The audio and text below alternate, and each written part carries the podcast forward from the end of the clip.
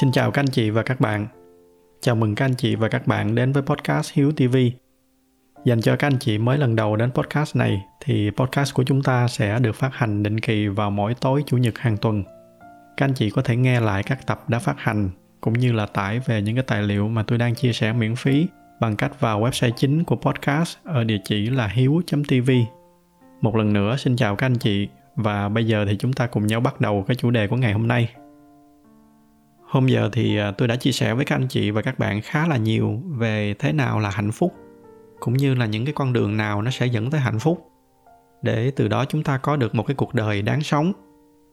Nhưng mà có một cái mảnh ghép cũng rất là quan trọng mà tôi chưa có chia sẻ với các anh chị. Mà thiếu cái mảnh ghép này thì nó cũng sẽ rất là tai hại. Đó là cái câu hỏi, điều gì nó sẽ làm cho chúng ta mất đi hạnh phúc? Tại vì không trả lời được cái câu hỏi này thì nó cũng giống như là chúng ta đang mải mê, chúng ta đi hứng nước vào một cái xô. Nhưng mà đến khi cái xô nó bị lủng thì chúng ta lại không biết cách vá nó như thế nào. Dẫn đến cái việc là chúng ta có hứng được bao nhiêu nước đi nữa thì nó cũng sẽ chảy ra hết. Với bản thân tôi thì cái hành trình đi tìm cái câu trả lời này nó là một cái hành trình dài và nó rất là nhiều những cái buồn vui, cả trong công việc và trong cuộc sống. Sau một cái quá trình dài như vậy, dần dần tôi mới có đủ những cái chiêm nghiệm và đúc kết ra cho mình những cái bài học mà tôi nghĩ là ít nhiều nó sẽ có giá trị cho các anh chị và các bạn. Đặc biệt là cho các bạn trẻ, để giúp cho các bạn có được những cái trang bị vững chắc hơn trong những cái hành trình của mình ở trong tương lai. Các cái nội dung mà tôi chia sẻ ngày hôm nay, nó sẽ là những cái nền tảng để tôi khai triển ra cho các cái tập sau. Để bắt đầu thì tôi sẽ dẫn các anh chị đi qua cái hành trình này từ một cái khía cạnh mà thoạt nghe có vẻ như là nó không liên quan lắm đến cái chủ đề mà chúng ta đang nói. Đó là từ cái khía cạnh chuyên môn ở trong công việc của tôi. Mà một trong những cái mảng quan trọng ở trong cái công việc mà tôi phụ trách, nó gọi là user experience design, nghĩa là thiết kế những cái trải nghiệm người dùng. Thì có một cái thời gian dài, tôi giữ một cái vị trí nó gọi là principal UX designer nói một cái cách nôm na thì cái vị trí này có thể tạm hiểu là cái người đóng vai trò xây dựng các cái nền móng căn bản về trải nghiệm người dùng. Để từ đó, chúng ta xây dựng lên những cái sản phẩm và những cái dịch vụ của một cái công ty. Nhờ có cái thời gian làm việc ở cái vị trí đó, nên tôi có cơ hội dẫn dắt một số những cái team để mà thực hiện những cái công trình nghiên cứu khá là chuyên sâu về psychology và về user experience. Và một trong những cái nghiên cứu mà tôi tâm đắc nhất đó là một cái nghiên cứu mà tôi đặt tên cho nó là expectation bar. Tạm dịch ra tiếng việt, nó gọi là cái ngưỡng kỳ vọng. Cái nghiên cứu này nó không chỉ là một cái nền móng quan trọng đã giúp tôi áp dụng thành công cho rất là nhiều những cái dự án chuyên môn trong công việc của mình, mà tôi còn dùng nó để áp dụng vô những cái khía cạnh khác ở trong cái cuộc sống cá nhân của mình. Cái lý do là bởi vì sau nhiều năm chiêm nghiệm và rút tỉa, thì tôi nhận ra là cái ngưỡng kỳ vọng nó chính là cái gốc rễ quyết định cái sự hạnh phúc hay là bất hạnh ở trong cái suy nghĩ của chúng ta. Vậy thì cái ngưỡng kỳ vọng cụ thể nó là cái gì? Thì thay vì đưa cho các anh chị những cái định nghĩa khô khan, để tôi sẽ kể cho các anh chị nghe một cái câu chuyện cũng khá là thú vị. Thì tôi còn nhớ đó là một cái lần mà tôi cùng với các cái cộng sự của mình đã tổ chức một cái thí nghiệm live ờ, ngay ở trong một cái workshop dành cho các cái lãnh đạo cấp cao của công ty mà tôi đang phụ trách trong cái thí nghiệm đó, chúng tôi đã mời một số các cái em nhỏ đến văn phòng.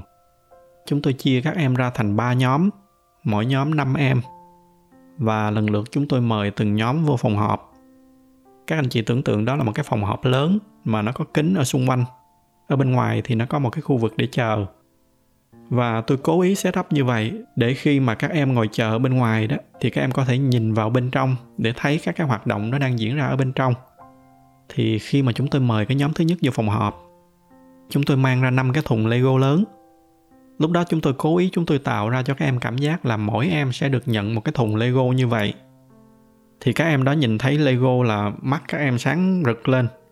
Nhưng mà đến khi mà mang các cái thùng lego về phía các em, thì chúng tôi mở các cái thùng lego đó ra. Và trong mỗi cái thùng lego, nó có hai cái hộp nhỏ hơn. Và chúng tôi tặng cho mỗi em một cái hộp lego nhỏ như vậy và hiển nhiên là các em đó hơi thất vọng một chút. Sau đó thì chúng tôi cho phỏng vấn riêng từng em cho các em đánh dấu vô một cái thang điểm là từ happy cho tới disappointed. 10 điểm là cực kỳ hạnh phúc và không điểm là cực kỳ thất vọng. Và cái kết quả mà đại đa số các em chọn đều lanh quanh ở cái mốc khoảng từ 3 đến 4 điểm.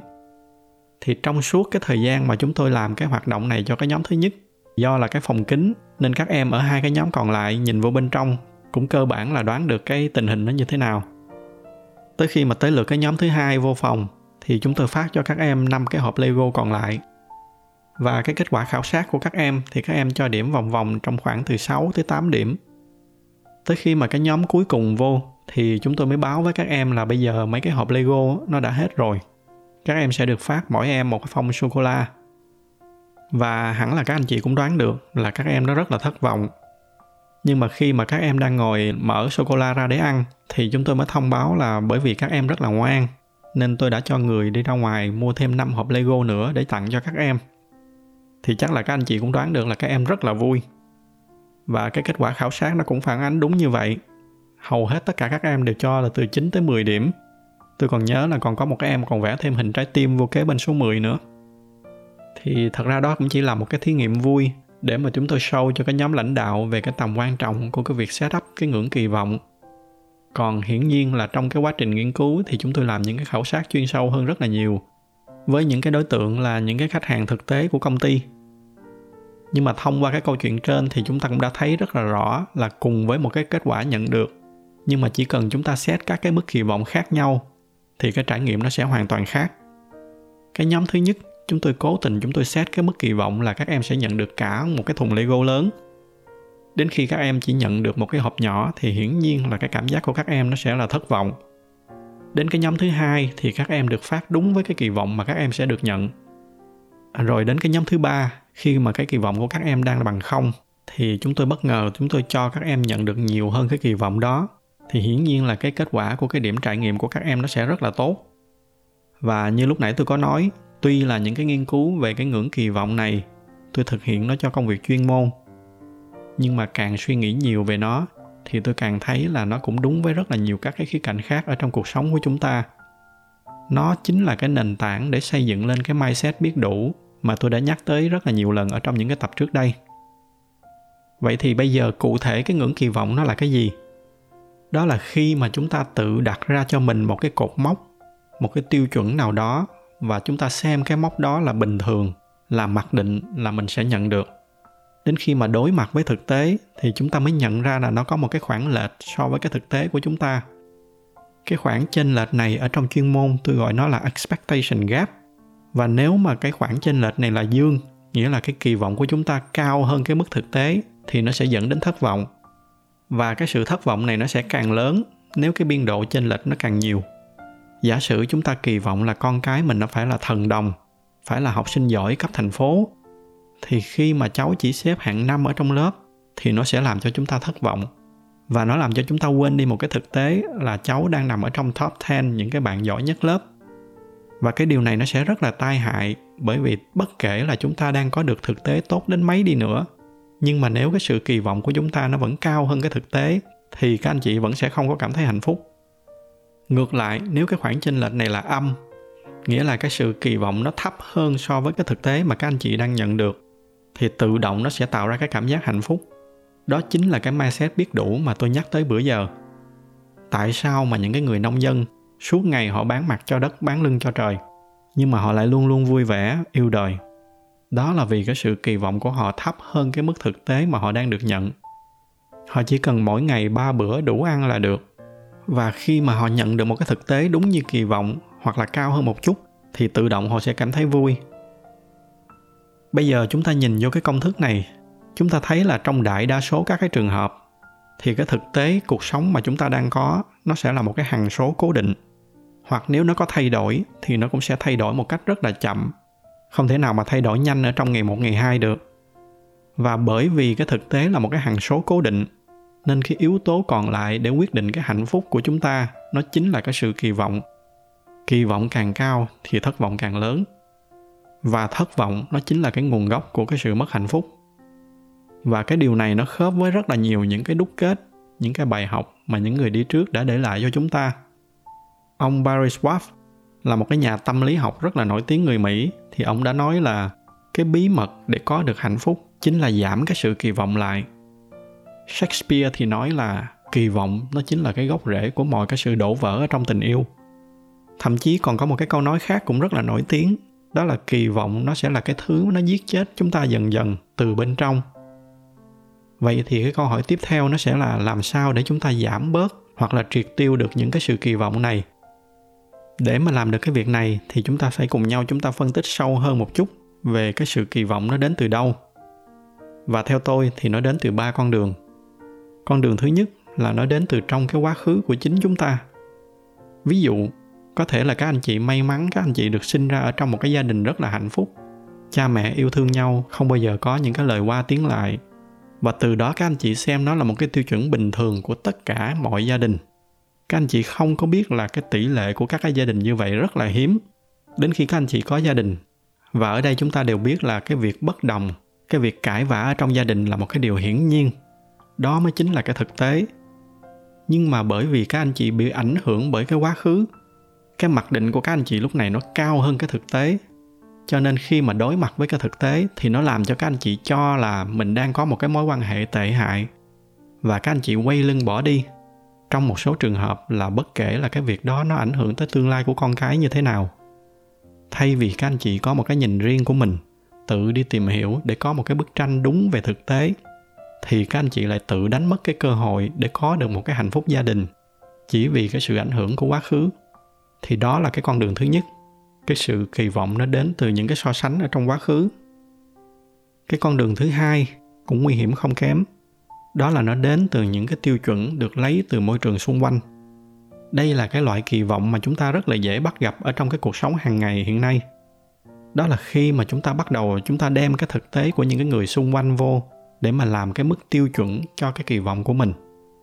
Và tùy theo đây là cái sự so sánh hơn hay là so sánh kém, thì nó sẽ dẫn đến cảm giác hạnh phúc hay là bất hạnh. Nếu đó là cái sự so sánh kém, thì tự động các anh chị sẽ thấy mình bất hạnh. Ví dụ như cuối năm, các anh chị được thưởng thêm một tháng lương. Trong khi cả công ty được thưởng 3 tháng, thì tự nhiên các anh chị sẽ thấy rất là thất vọng. Nhưng cũng cùng một cái tháng lương đó, nếu giả sử cả công ty không ai được thưởng, mỗi mình các anh chị được thì tự động các anh chị sẽ cảm thấy rất là vui và hạnh phúc. Chúng ta thấy là trong cả hai trường hợp này, các anh chị đều được thưởng một tháng lương, nhưng cái cảm giác thì hoàn toàn khác nhau. Và trong cái xã hội hiện nay của chúng ta, khi mà hàng ngày chúng ta bị dội bom bởi những cái sự cổ vũ cho cái lối sống vật chất, báo chí thì liên tục tô vẽ cho những cái đối tượng giàu có, xinh đẹp, nổi tiếng, mà không chỉ những người nổi tiếng không đâu khi mà chúng ta lướt ở trên mạng xã hội thì chúng ta sẽ thấy rất là nhiều những cái người họ share những cái hình ảnh hào nhoáng về nhà lầu xe hơi. Những cái điều đó nó bơm vào đầu các anh chị mỗi ngày. Các anh chị nghe riết, thấy riết, dần dần các anh chị sẽ tưởng là đó mới chính là cái mốc bình thường ở trong cuộc sống. Rồi các anh chị đem cái mốc bình thường đó vô để mà làm cái sự kỳ vọng ở trong công thức của mình. Và các anh chị so sánh nó với cái thực tế mà các anh chị đang nhận được. Và nó làm cho các anh chị cảm thấy mình là một cái kẻ thất bại một cái kẻ yếu kém, vô dụng. Từ đó nó lấy mất đi cái cảm giác hạnh phúc mà lẽ ra các anh chị đang có với cái cuộc sống hiện tại của mình. Đó là cái loại kỳ vọng thứ hai, là những cái tiêu chuẩn đến từ xung quanh. Và cuối cùng cũng là cái loại kỳ vọng nguy hiểm nhất, đó là nó đến từ chính cái sự tưởng tượng của các anh chị. Sở dĩ nó nguy hiểm là bởi vì cái sự tưởng tượng của chúng ta thường nó không có giới hạn. Nó sẽ làm cho cái khoảng gap rất là lớn so với thực tế một cái ví dụ vui, đó là trường hợp của một số bạn nữ hay xem những cái truyện ngôn tình hoặc là xem phim tình cảm hàn quốc. Thì ở trong những cái câu chuyện đó, người ta vẽ ra những cái tình yêu rất là đẹp, những cái nhân vật chính rất là tài giỏi, hào hoa, lịch thiệp, giàu có, kèm theo những cái câu chuyện tình yêu rất là lãng mạn và gây cấn. Rồi các bạn mang những cái sự tưởng tượng của những cái người đạo diễn đó, các bạn mang về, các bạn tô vẽ thêm cho nó một lớp nữa bằng chính cái sự tưởng tượng của các bạn xong rồi các bạn mang cái sự tưởng tượng đó đi so sánh với cái tình yêu bình thường mà mình đang có hoặc là sẽ có. So sánh với cái ông người yêu đang đứng ở trước mặt. Tự nhiên các bạn sẽ thấy cái ông người yêu của mình sao mà bèo bọt, sao mà xấu xí, bất tài dữ vậy? Mặc dù có thể là trong thực tế là cái anh người yêu đó cũng không tới nỗi nào. Thực tế là lẽ ra có thể các bạn đã có một cái mối quan hệ rất là tốt rồi. Nhưng mà chính từ cái việc set up sai cái ngưỡng kỳ vọng nó là cái nguồn gốc, nó làm cho các bạn mất đi cái hạnh phúc của chính các bạn. Mà không chỉ các bạn nữ đâu, các bạn trai cũng vậy. Các bạn thường tưởng tượng người yêu của mình phải là người mẫu, rồi đẹp như hoa hậu nè, rồi công dung ngôn hạnh, rồi nữ công gia chánh. Thì các bạn cũng đang đẩy cái sự kỳ vọng của mình vô một cái sự tưởng tượng mơ hồ. Đó là ba cái con đường phổ biến nhất mà nó tạo ra những cái sự kỳ vọng phi thực tế. Thứ nhất, từ những cái quá khứ mà các bạn đã có thứ hai, nguy hiểm hơn chút là từ những cái người xung quanh. Và thứ ba là từ cái sự tưởng tượng của chính các bạn. Và trong những cái trường hợp này thì cái cách duy nhất để các bạn có thể tìm được hạnh phúc, đó là các bạn phải chỉnh sửa lại những cái kỳ vọng của mình để mang những cái kỳ vọng đó về gần với thực tế hơn. Đó là cái cách duy nhất để các bạn có được hạnh phúc. Có một cái câu nói mà tôi rất là thích của một cái ông tên là Sri Chinmoy. Ông là một cái nhà thiền học nổi tiếng người Ấn Độ thì ông đã nói là peace begins when expectation ends. Nghĩa là an yên nó chỉ xuất hiện khi mà những cái sự kỳ vọng kết thúc. Và đó là cái thông điệp chính mà tôi muốn chia sẻ với các anh chị và các bạn ngày hôm nay. An yên nó chỉ xuất hiện khi chúng ta bắt đầu bỏ được đi những cái kỳ vọng. Qua cái tập ngày hôm nay thì tôi hy vọng là đã giúp các anh chị hiểu hơn về cái nguồn gốc của sự kỳ vọng, cũng như là những cái nguy hiểm mà nó ảnh hưởng lên cuộc sống và hạnh phúc của chúng ta nếu mà không biết cách để mà làm chủ cái sự kỳ vọng, thì giống như là chúng ta nuôi một cái con thú dữ ở bên cạnh vậy. Nó sẽ ăn hết tất cả bất kỳ cái hạnh phúc nào mà chúng ta tìm được.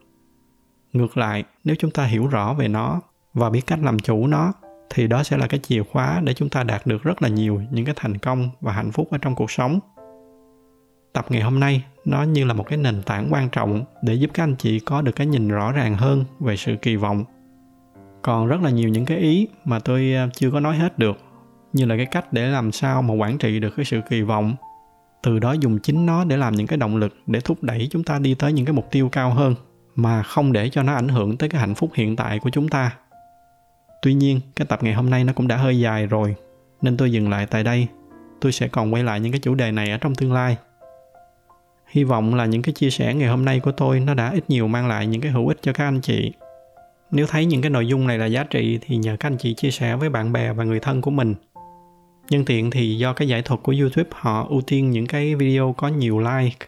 Nên à, nếu mà thích cái video này thì nhờ các anh chị bấm thêm vào cái nút like để giúp cho nhiều người biết thêm về cái podcast của chúng ta. Xin cảm ơn sự theo dõi của các anh chị và chúc các anh chị có một buổi tối cuối tuần vui vẻ bên người thân và gia đình.